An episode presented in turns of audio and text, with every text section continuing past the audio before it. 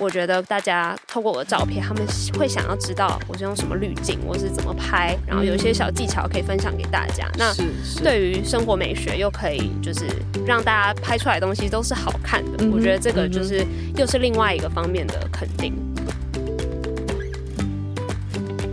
举例怎么找到乐趣？就是 比如说像我自己做 Instagram，我就觉得好，我今天去学一个修图技巧，或是我今天去学一个 graphic design，嗯，去让这件事是一个挑战，或是让我觉得很有趣。太积极，太积极。好，继续继续。对，或是说就找一些可能可以激励你的东西，或者是设定目标。我我很喜欢设定一些小目标。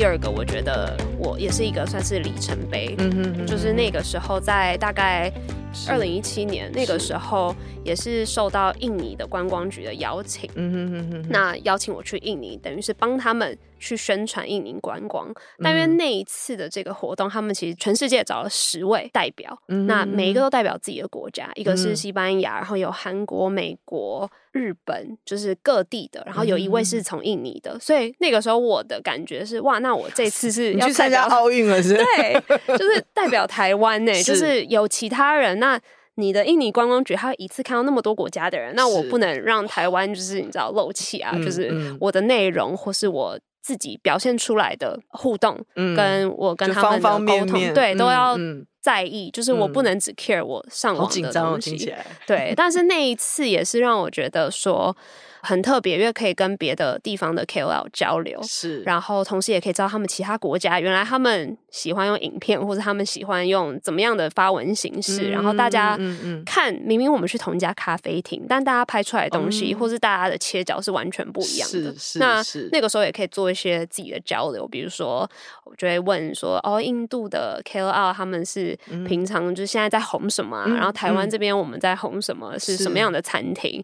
那我觉得大家也会。因为这个关系，就是对某一些国家有更多的了解，是是，对。那那个时候就比较是一个官方的行程，嗯，我觉得这种交流很有趣。像那一次去大阪，对，像台湾有的时候会分嘛，他说他还会分说，比方说你是纸本媒体，还是你是数位媒体，还是你是做什么什么，他们会依照你媒体的属性分。那我们那次去很特别，他除了有纸本的。然后也有是专门是用照片说故事的纪实报道的这一类型，然后，然后我觉得里面最酷的是有，它是有一个 BBC Radio Four 的，它是广播的。嗯、我下次介绍他的书给你，他是有得 James Beard 奖的。哇！然后他。好特别，他就是背着一个好原始的录音装置，然后所有的行程他就是每一个人都是用手机，他没有，他就是默默的把他的收音麦克风拿出来收音。然后我们那个时候去参观酒厂，他也是用麦克风去收那个发酵啊，跟所有机器的声音，非常非常非常的酷。我觉得那种跟其他国家的记者或媒体交流的经验也是非常非常的难忘。然后大家对于饮食这件事情有不同的切角，我觉得很有趣。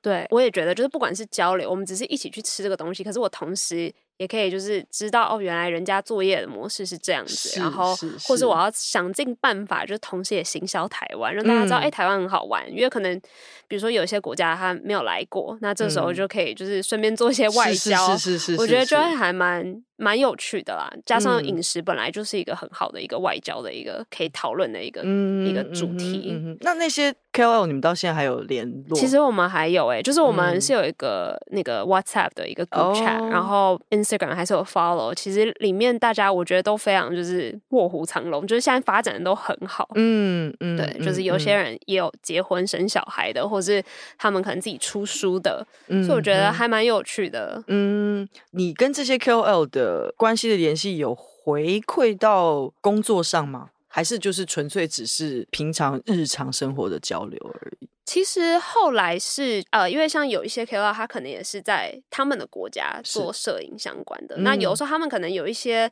当地的品牌的一些想要拓展的机会，或是他可能刚好要去哪里，他就会发在群组说：“哎、欸，有没有人在哪个地方可以去执行一个拍摄等等的？”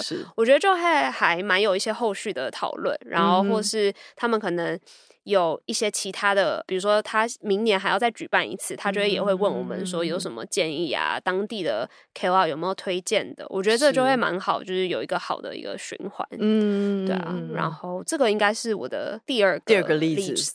对，嗯、那最后一个我觉得会是比较是算是脱离美食，可是跟我在做的事有点关系，嗯、就是因为我拍照其实只是用相机或用手机，尤其是最早的时候，我全部都是用手机拍的，然后我也一直都用 iPhone 拍，所以后来有一年就是苹果，嗯，就找我一起做了，其实我们合作了几次，那最后是直接找我做一个摄影工作坊，哦，所以我觉得那个算是我一直也想要做的，因为。你喜欢摄影？对，我一开始的设定就是 pretty food 跟 pretty things，嗯嗯、那这个对我来说是一个美学的展现。那我就觉得，哇，我竟然我的拍摄是让苹果他们肯定的，然后希望我可以去教他们。你还是有设定目标啊？对啦，就是默默的目 标。是是是。对，我觉得还是要有一些目标，不然会有点不知道在干嘛。对，没有方向。嗯，那也是一个小小的一个里程碑，就是。嗯我觉得大家透过我的照片，他们会想要知道我是用什么滤镜，我是怎么拍，然后有一些小技巧可以分享给大家。嗯、那对于生活美学，又可以就是让大家拍出来的东西都是好看的。嗯、我觉得这个就是又是另外一个方面的肯定。嗯、所以我觉得在里程碑的话，应该会是这几个。嗯嗯，因为我这样听起来，就是一般人经营的是账号，对，你不仅是账号，你经营自己，你经营你的技能。所以你自己是怎么看待 KOL 这个身份跟职业？因为很多人真的会听到美食 KOL 就觉得你就是拍照，嗯，然后拍漂亮，然后 post，每天去吃。当有人用这样子的态度去面对，或者是问说哦，美食 KOL 不过就是这样，你会怎么回应他？当然，现在大家通俗就会称作 KOL，这是一个比较直接。称作网红或是在社群上发文的人，那我自己其实也没有，就是认为我自己是一个 KOL。当然，在沟通上面必须要让别人赶快了解的话，嗯、那可能要用这个字。但我自己一直把我设定的就是一个 storyteller 或是一个 content creator，一个创作者。是，是对，所以我觉得我在做的事情，其实我就是用分享为我的初衷，就是我想要分享给大家。嗯、那像你刚刚说，就是大家对于 KOL 可能会有一些，不管是正面或是负面，或是既定的印象，对，所以我没有特别觉得要去跟大家交代这件事，是对。那我就是觉得我是把我自己的内容做好，然后我可以去分享，嗯、然后用我想要分享这个 lifestyle，让大家喜欢这些内容，然后他们也可以去尝试我试过的这些东西。嗯，那你可不可以稍微解释一下，就是说你通常假设有人邀请你去一个活动，或者是你一个贴文。你的流程大概是什么？呃，如果是 Instagram，对对对。如果先前提就是我已经答应要去参加这个活动，然后我到现场，嗯、那其实我一般不管是活动或是自己用餐，我就会先观察一下现场的灯光跟位置，嗯、哪一个座位拍出来的光会是最好看。嗯哼，哼，哼，那我就坐下之后，我其实我就是开始从菜单或者当天要吃的东西就可以开始针对这几个点去。做一些设定，就是我觉得我的过程其实已经还蛮有一个自己的 SOP，嗯，就是观察好现场的光、现场的摆设，然后怎么样去拍一个我想象出来可以传达整个现场氛围的照片。是，是那有的时候其实背景不是很好看，那我就知道我现在今天的全部都要很特写。嗯，那有些有朋友在现场，我知道我可以有一些手模去协助我。哦、嗯，对，那我就大概这样的话，我就其实就拍照，然后。点餐的时候，可能也可以考虑进去，说哪些菜拍起来是会特别好看，嗯、或是我特别想吃，但是我可能要换个方式拍，嗯、等等的，嗯，这样子其实就差不多了，前置作业就完成，然后拍完之后就输入我的手机，然后修图。你是用手机拍还是相机？我用相机拍，手机也会拍，嗯、但现在比较多相机。嗯、那最后我全部修图都是用手机修图。OK，对，我就用手机自己的软体，或是我自己再另外下载软体去修，嗯，然后修好。之后，其实文案想好，我就可以发布了。嗯。那我想要问一个比较关键的问题啊，就是说，当然我离开呃媒体有一阵子，可是我当时的那个状态是说，因为比较多的 Instagramer 或者是在经营自媒体的朋友们，他们对于访问这件事情是琢磨比较少的。那你是怎么去安排访问这件事呢？就是说，当然因为我们是纸媒出身，所以我们要写大量的文字。是，那因为你的载体不一样。可是对你来说，访问它的意义是什么？但是我看到的大部分的 Instagram 可能他们就是照片拍完他就走了。嗯，但是你对于知识累积这件事情，你是怎么进行的呢？像我觉得很多时候，当然你去试菜。可能很简单，就试完菜，然后主厨会出来跟你沟通一下，然后公关也会把整个新闻稿都准备的很详细，就是你回去可以自己消化，就可以完成一个贴文或者新闻稿。通常资讯跟你的受众想看的其实可能不一样。对，那所以其实我自己的话，当然 Instagram 我还是把它设定一个比较轻松分享点的地方，但也还是会遇到几次是可能就是国外主厨来，然后或是跟台湾主厨做一些合作，那。他已经帮你安排了一个有访问的时段，那那个时候我也觉得说有这么难得的机会，或是有时候我真的试了一个菜去跟主厨有一个可以真的是 one on one 的一个沟通，那我还是会希望可以了解到，就算我不把它很完整的一字一句写出来，嗯，我还是想要了解他背后的一些想法。那我自己觉得是有些受众他其实是只看到照片他就够了，但其实我觉得很多人。不想要看只是表面的东西，他想要知道后面的意义。那这个东西，我觉得还是是重要的。嗯。那我自己的话，就是还是会有自己的观点，或是我看这件事情的一些想法，我就还是会把它。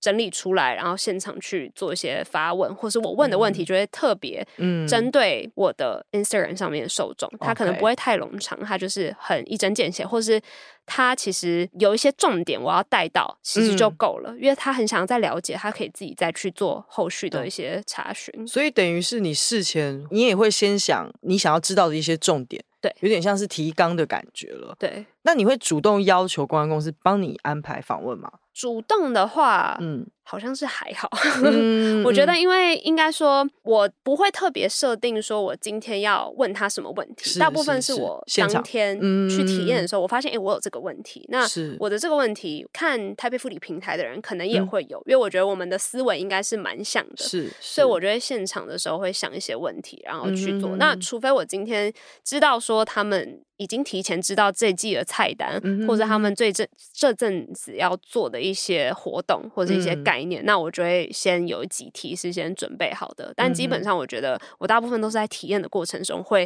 哎、欸，吃到这个有这个问题，然后呃，喝到这个饮料有这这些问题，及及时发文同步的的状态。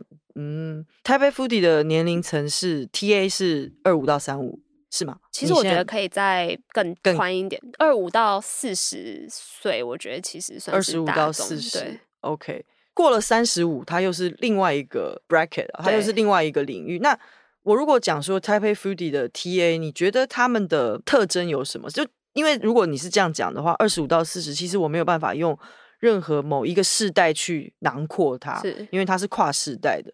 Taipei Foodie 的 TA，他们重视的是什么？因为用年龄真的很难去是是去把它这个 range 抓出来，嗯，所以我觉得其实是喜欢美食的人跟重视生活质感的人都会是我的 TA，所以其实他也可以是很年轻的，嗯，他也有就是我之前有看过。五六十岁的妈妈们或是一些长辈，他们会留言。嗯、虽然他可能不是 Instagram 重度使用者，可是他会看我的东西。嗯，对他可能就只 follow 五个人，但我会是其中一个他 follow。哦，你是哦，我说比较年纪大的，所以就是也很难说、嗯、哦，全部都是集中在二五到四十。我反而是觉得比较是。喜欢美食跟愿意花多一点钱，然后去享受更好一点的生活质感的这些人，嗯、就是比较 quality over quantity，嗯，会是我的主要的受众。所以你的受众对其他比较呃时髦或者是比较时尚一点、比较都会感的东西是比较喜欢的。对，因为其实我疫情前。我还是会每年会有旅游行程，然后有一些不同的一些生活上面的安排。嗯、那有时候我也会分享，比如说这个饭店或是这个景点。嗯、是。那其实那些的反应也都蛮好的，嗯、就是大家也会喜欢看旅行旅行的东西。然后我之前去看展，也会就是有艺术展的这些分享。嗯、然后我发现，哎，其实大家对这几个相关的饮食相关的这几个生活的面向都蛮，就是说 lifestyle 的东西，就是说你反而是借由。饮食以外的贴文，去更看清楚你 TA 的面貌跟喜好，你就知道说，他们除了喜欢吃之外，他们可能会去看展览，他们可能会去什么什么什么，会比较可以猜得到他们其他的喜好。比如说餐桌上的东西，除了盘子里的食物，嗯、可他们对于盘子整个摆盘、嗯，这个呃餐桌、餐巾布这些，嗯，都会有。他们自己的一些喜好跟要求，那我觉得他们是对于生活的质感有要求的一群人。嗯，对。那我当然会觉得，嗯、呃，我自己看啦，我觉得我的这群受众，他们的消费能力一定是比较高一点点的，嗯嗯、那他们会去想要追求，但是他们也是，就像我刚才说的，他们不是只做做表面功夫，是是是，我觉得他们是。很在意这个实际上的，就是这个内涵到底有没有，所以他不是说哦，这个杯子就看起来好看，可他想知道说、嗯、哦，这个杯子是从哪里做的，或者甚至食材，嗯，它的 source 是从哪里来的，嗯、对他们反而对这个是会有一些共鸣的，嗯，那你自己在经营 Instagram，我先讲 Instagram，就是说你学习或者是你比较常观察的 Instagramer 美食的，是国外的比较多，还是你会比较密切观察在台湾跟你做一样事情的 Instagramer？其实说实在，我没有一直在观察其他人在做什么。Okay. 嗯哼，那一部分是因为我觉得以台湾来说是。Instagramer 其实风格还蛮不一样的，是因为我跟其他其其他的一些 Instagramers 也认识，然后我们也蛮常见面的。其实我们都还蛮有明确的一个划分，嗯，不管是我们的受众，或是我们的风格，或是我们喜好、嗯、口味，其实我觉得没有特别一样。嗯哼，那所以算是一个蛮良性的一个竞争巧妙的区隔关系。对对对，它也没有到竞争，但是就是大家有不同去提供资讯的这些。方式方式，嗯，对。那国外的话，我会看的话，主要还是看，比如说他们现在。发文的方式，或是他们现在大家都用 Real、嗯、用影片，对对对，那他们的影片是怎么去做这个架构？看起来好像很毫不费力，嗯，可是他是不是已经有脚本去把这些东西串起来？是对。那或是看一下别的国家现在有什么红的一些吃的东西啊，嗯、或是他们在喝什么？哎、欸，那你最近有观察到什么国外有趣的饮食？像我最近看那个纽约杂志，就是 New York Magazine，他们有讲说，现在所有的餐厅都。把那个人行道都占满了，因为它的那个封面就是人在吃饭，然后下面老鼠是两只老鼠，对，也在吃饭。因为纽约就是很多老鼠嘛，所以就他们在讲的是餐厅的陈设跟装潢这件事情，就是他们把人行道都变成餐厅的一部分。嗯，那你有没有什么可以跟大家分享？你最近观察到，好像国外餐饮有一个什么样的趋势？你觉得蛮有趣的？我觉得当然有一个是。也许一直在发生，但我觉得最近更常看到就是潮流品牌跟饮食品牌老牌。的、嗯、的合作，嗯，比如说像美国很多那种通心面品牌、嗯，他们跟一个潮流品牌做了一个 collab，嗯，然后还有甚至是艺人去做一个饮料，比如说 Hailey Bieber，他做了一个很贵十七块美金的这个 smoothie，嗯，那其实我发现就是美国当然是一直用这些 collab，然后去洗一些新的族群，或是去洗一些公关消息，嗯，那另外一个我又觉得说，其实，在大家很疯这些比较。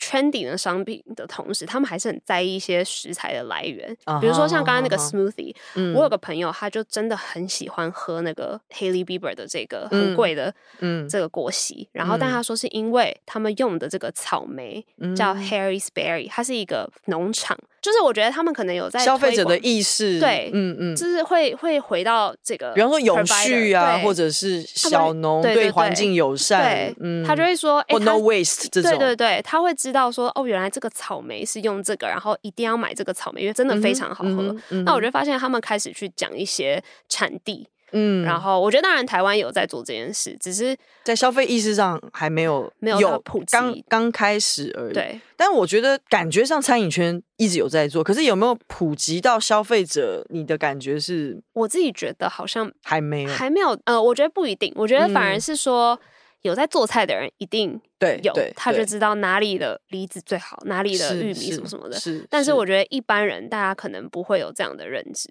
嗯，对。那你自己吃吃东西，你会特别注重这件事吗？我觉得它不会是我的最高的 priority，嗯，但它会是我知道这件事它是会加分，然后我会更觉得哇，我花这个钱是值得的。嗯，就是你愿意花这样子的钱去支持这样子的理念的人。好，那我们现在来到周休三日节目的核心主题之一，就是我们刚刚其实前面有讲到，你又这个那个，你这么多工作，叭叭叭，你生活跟工作你怎么去调配？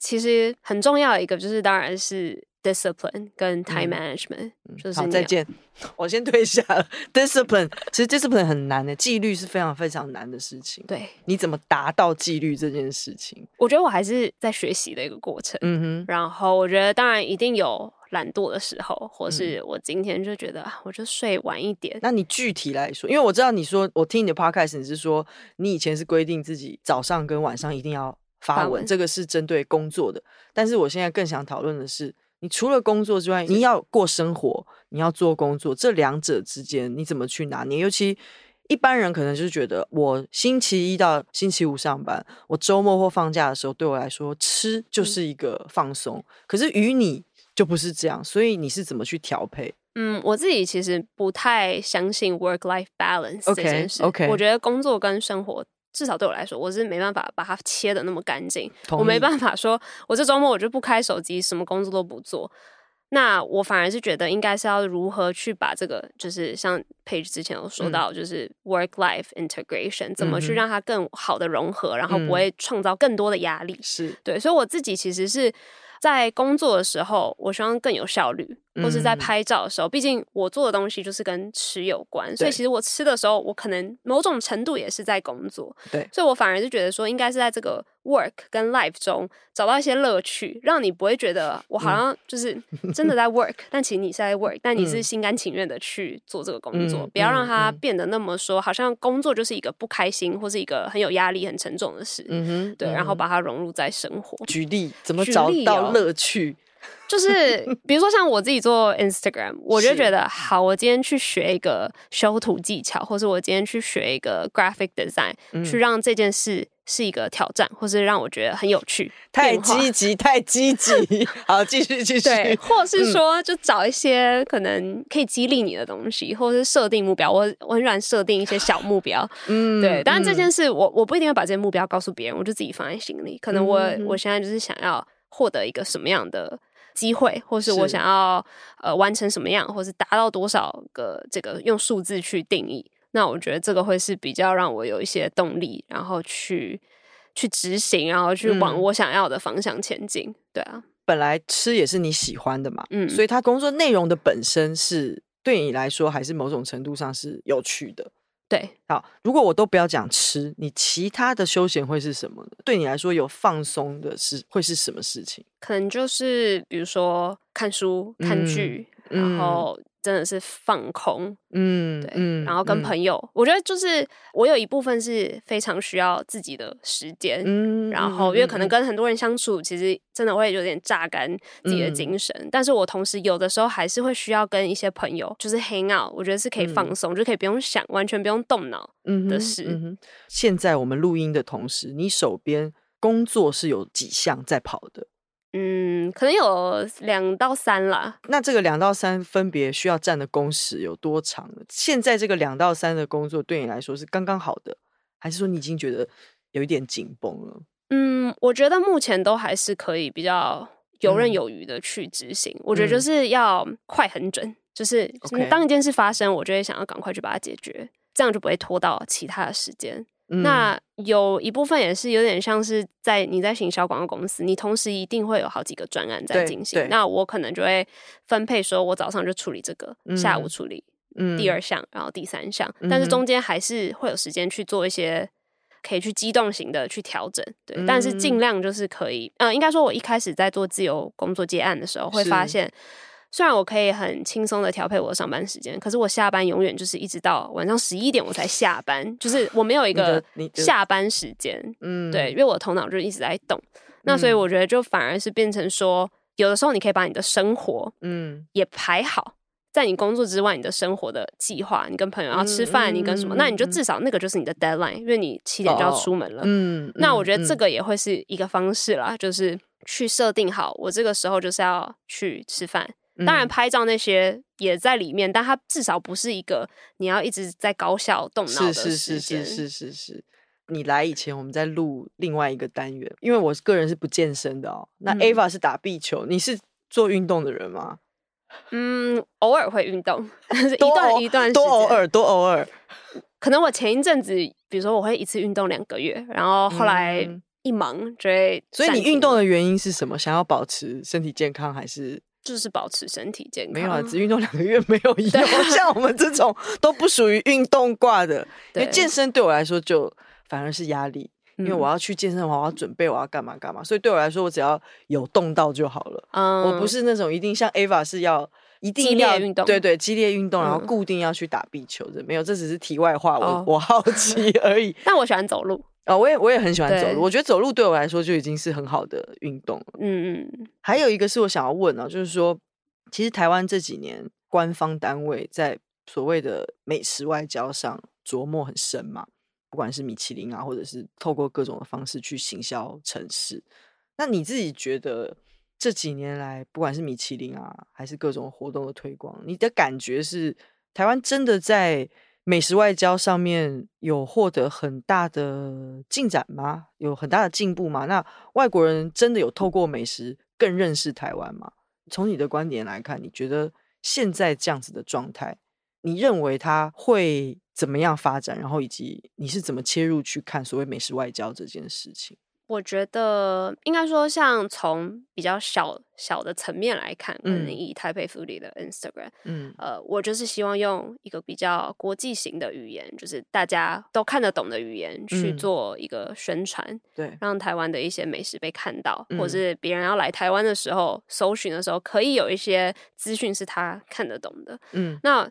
我是觉得，以过去八年的经营，我是真的有收到蛮多，就是外国人他来的时候，他会问我问题，嗯、比如说推荐什么，我只来三天，我要吃什么，嗯、就是有哪些。是必吃的。是、嗯、那或是有一些之前其实也有 BBC 的 reporter 来，然后就请我带他去某个夜市去试一些小吃，嗯、或是他们想要做一些报道，那他们会主动的来询问我，嗯、呃，请我帮他们推荐。嗯、那另外一个，我觉得这个就是比较 IG 上面可以。做到的事，嗯，那其实很多人其实都可以做这件事，嗯哼哼，对，所以我觉得社群媒体真的是一个很大的一个推手。那另外一个，如果是米其林或是这些比较官方国际型的评鉴。我觉得虽然还是会有一些声音是说，哦，好像他的观点是只有单一观点，嗯、然后跟在地的人其实连接度不是那么大。是但我觉得目标如果是让国际看见，其实我觉得他是有做到的，嗯、因为台湾就是在国际地图上是被大家看到的。是他在看其他米其林评鉴的时候，他也会看到，哎、嗯，台湾也有。嗯、那现在台北有，然后台中，然后到高雄，高雄嗯、所以我觉得他是一直有在陆续让这些城市被看见。嗯、因为其实国外国人他如果没来过台湾，他可能一看哦，他搜寻到他只知道台北，嗯哼，他其实不会去看说哦，其他城市有什么特别的料理，所以我觉得这个其实还是有帮台湾的餐饮文化做到一些不同的触及。我是对于这些是蛮正向的一个态度去看，嗯嗯、因为吃本来就是很主观主观的，嗯、真的没有一个美食评鉴会是百分之百大家都满意的，嗯、所以我觉得就是大家其实也可以自己去看自己的口味，然后去看你要看什么样的评鉴，嗯、对、而且。我觉得不管怎么样，至少选择变多了。对，然后你选择变多了，意味着可能以前只有十家，你就只要跟其他九家竞争。对，但现在有五十家，你要跟其他四十九家竞争的时候，其实它是会，它会有，它是良性的竞争，是它会产生一些不同的火花。对啊，所以我觉得我自己是觉得是好的，然后餐厅可能也会透过这个机会。被其他的餐厅看到，或是有更多交流的机会，嗯，那这些我反而都觉得是对于我们居住在这片土地上的人，都是一些新的一些不同的气象。哎、嗯，那这个这个就让我想到，我们要回到最刚开始那个 off menu 这件事情。那你从第一届、第二届、第三届，你在选择这些主厨的时候，这些配对的时候，你是怎么去评估呢？那你是希望说？哦，可能只有一个原则是哦，三届都要不一样，还是说你怎么去调配？其实主要还会是还是会先看主题，然后还有主厨他们本身的这个料理风格，嗯、因为我们当然也希望它更多元，嗯、不是全部都是台菜，嗯、或者全部都是 fine dining。嗯、呃，当然它以 off menu 的整个还有 Tyler 的这个 lifestyle 形象的建立，它会有一个。标准，嗯、一个比较统一的标准，嗯、但是在这个标准里面，我们还是希望可以，不管是 highlight 新的餐厅，或是一些新锐主厨，嗯、呃，介绍让大家看到更多不一样的风格的餐厅，嗯、然后同时我们也希望说，大家可以趁这个机会吃到一些真的很难定位的，嗯、然后或是他平常没有办法去每一家星级餐厅去用餐，他可以一次就是在这边可以品尝到一道。特别的料理，那我觉得会是蛮有趣的。所以其实我们在选餐厅的时候，还是会看主厨的整个风格，嗯、然后还有他的这个跟主题的这个契合度。哎、嗯，那前两届的买票的人大概重叠的程度有多高？还是八百八百是分很开的？第一届跟第二届，对对对对。其实我觉得第一届有来的，其实还是很多。嗯，会第二届就是回来，因为他们觉得，哎、嗯，这个是一个年底的期待的，像演唱会的感觉，嗯嗯，一个很特殊的活动。嗯、然后每一年我们的餐厅跟主厨当然还是会有一些变化，嗯，所以他们对他来说其实不会是一个同样的体验，对，所以其实回来的人是蛮多的，就是回客率很 高。对，OK OK，最后一题，因为之前一八年访问你的时候，你那个时候是有说你的目标。就是说，你希望将来可以成为像国外有一个重量级的一个美食平台叫 Eater 嘛？对，你希望可以朝向它的，比方说是更知识型的平台的这个方向去发展。那你现在呢，还是这样子的愿望还是一样的吗？还是说你有做什么调整？其实有蛮大的调整，嗯嗯嗯，因为像那个时候我们。讨论的时候是在一八年，对，然后是疫情前，然后尤其是疫情后，我有更多更深刻的体会，就是，是呃，我觉得大家其实。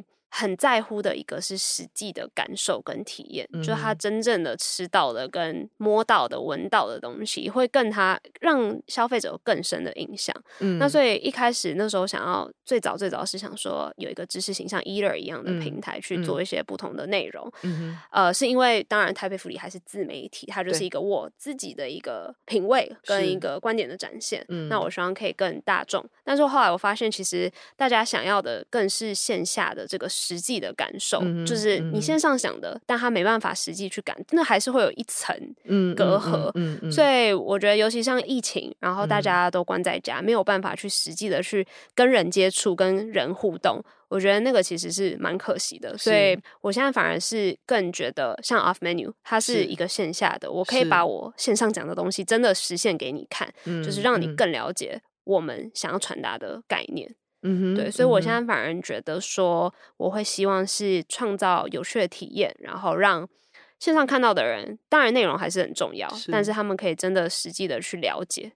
嗯，对，OK，谢谢 Leslie，谢谢，我觉得非 常的开心，你成长了很多。我我到底是谁？我竟然敢讲 这句话？就是你从一八年到现在，我我这样子一路看你下来，我真的觉得你是在 KOL 里面。果然还是学过行销不一样，我觉得你还是比较有策划性跟策略性的在一步一步走了。谢谢，希望你可以早日达到你想要达到的目标。谢谢，希望我可以买得到六千六百元的票，我要跟六百人，剩下六百人来抢票。OK，可以，好好，那你要不要再讲一下，就是呼吁一下 Off Menu 是几月几号？然后反正就是去你的 IG 上面就可以看到。可以，就是 Off Menu，我们今年主题是星级主厨的艺术狂想，所以我们是跟当代艺术做结合。现场除了有十位很厉害的主厨跟调酒师的组合，还有当代艺术品可以做欣赏。嗯、那目前已经在热烈售票中，嗯、大家可以上那个 Instagram 搜寻 Off Menu Taiwan，就可以看到更多活动的相关消息。好的，谢谢，谢谢 Leslie。